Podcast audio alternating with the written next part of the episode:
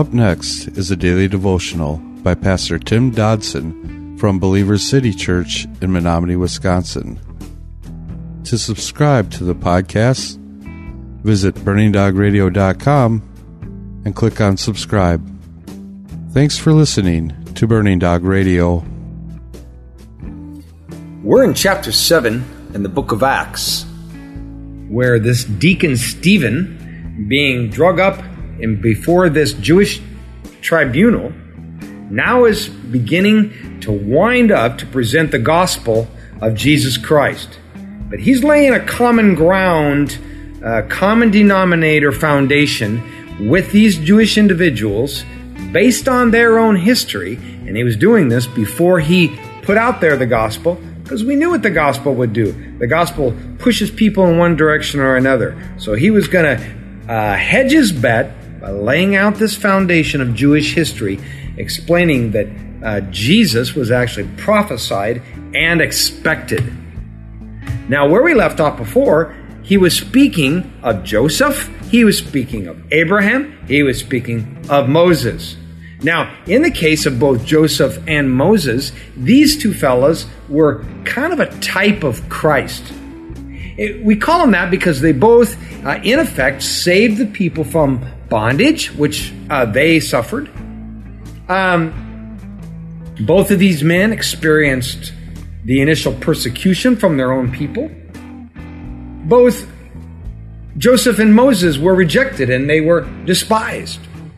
However, in the end, they also were clearly embraced as the saviors, small s, that they were, and now, well, now they're held in the highest esteem by the generations of Jews that have followed.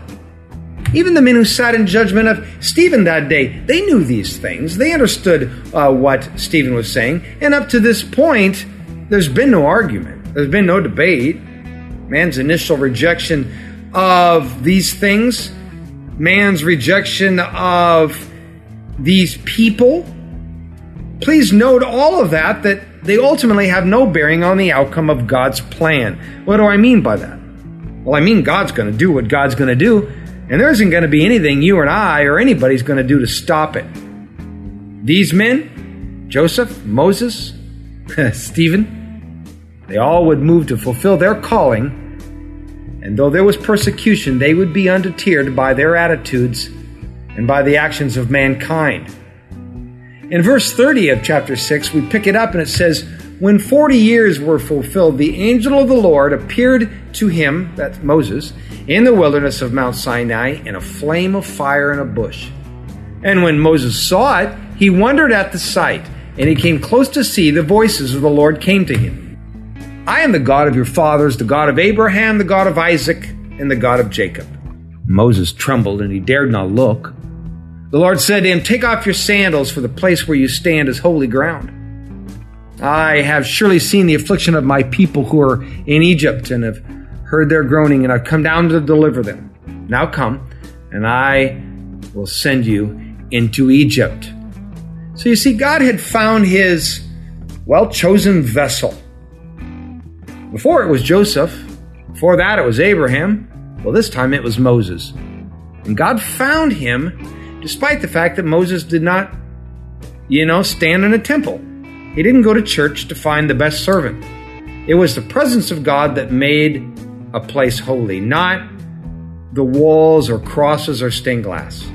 I mean, God was everywhere. God is everywhere, manifesting himself wherever and to whomever he chose. Now, I say that not in any way to diss church, but coming to church is so that we might manifest ourselves as the church. But coming to church does, is not a magical equation to make us something that we are not. Look, God's plan is never deterred, it's never rushed, and it's never stopped. God's timing was always, and frankly is always, correct. Right on time, every time. In any attempt to circumvent, to hurry, or even delay his plans are simply going to come to no end. Ask Jonah, right? Verse 35 says, This Moses, whom they refused, saying, Who made you a ruler and a judge? God has sent him as both a ruler and a deliverer by the hand of the angel who appeared to him in the bush. This man led them out, having worked wonders and signs in Egypt, in the Red Sea, and in the wilderness for 40 years. This is that Moses who said to the children of Israel, The Lord our God will raise up a prophet for you among your brothers like me. Now, this Stephen, man, he must have been really quite a historian because he, he had this story down and, and, and not merely as some sort of textbook history lesson, but the application of the account. I mean, these people, they, they attempted to reject the authority and the divinely appointed leadership of Jesus, but Stephen's point was they did it first to the prophet Moses. They attempted to reject his authority and his divinely appointed leadership long before Jesus uh, hit the scene. But Stephen was saying, look, even though Moses was rejected, God still had the final word. He still lifted up Moses to the position of prophet. He still made Moses a shepherd over Israel. Stephen was pointing out that it was the very words of this man Moses, whom later Israel would hold in precious and reverent esteem.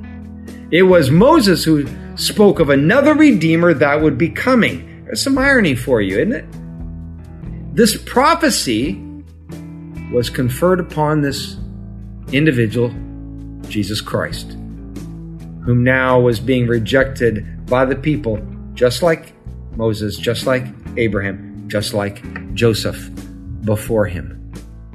You see, Moses, he called upon the people to pay heed to this prophet, to Jesus, to listen to his words, to receive Jesus in his direction, because God was going to have his way with or without their support.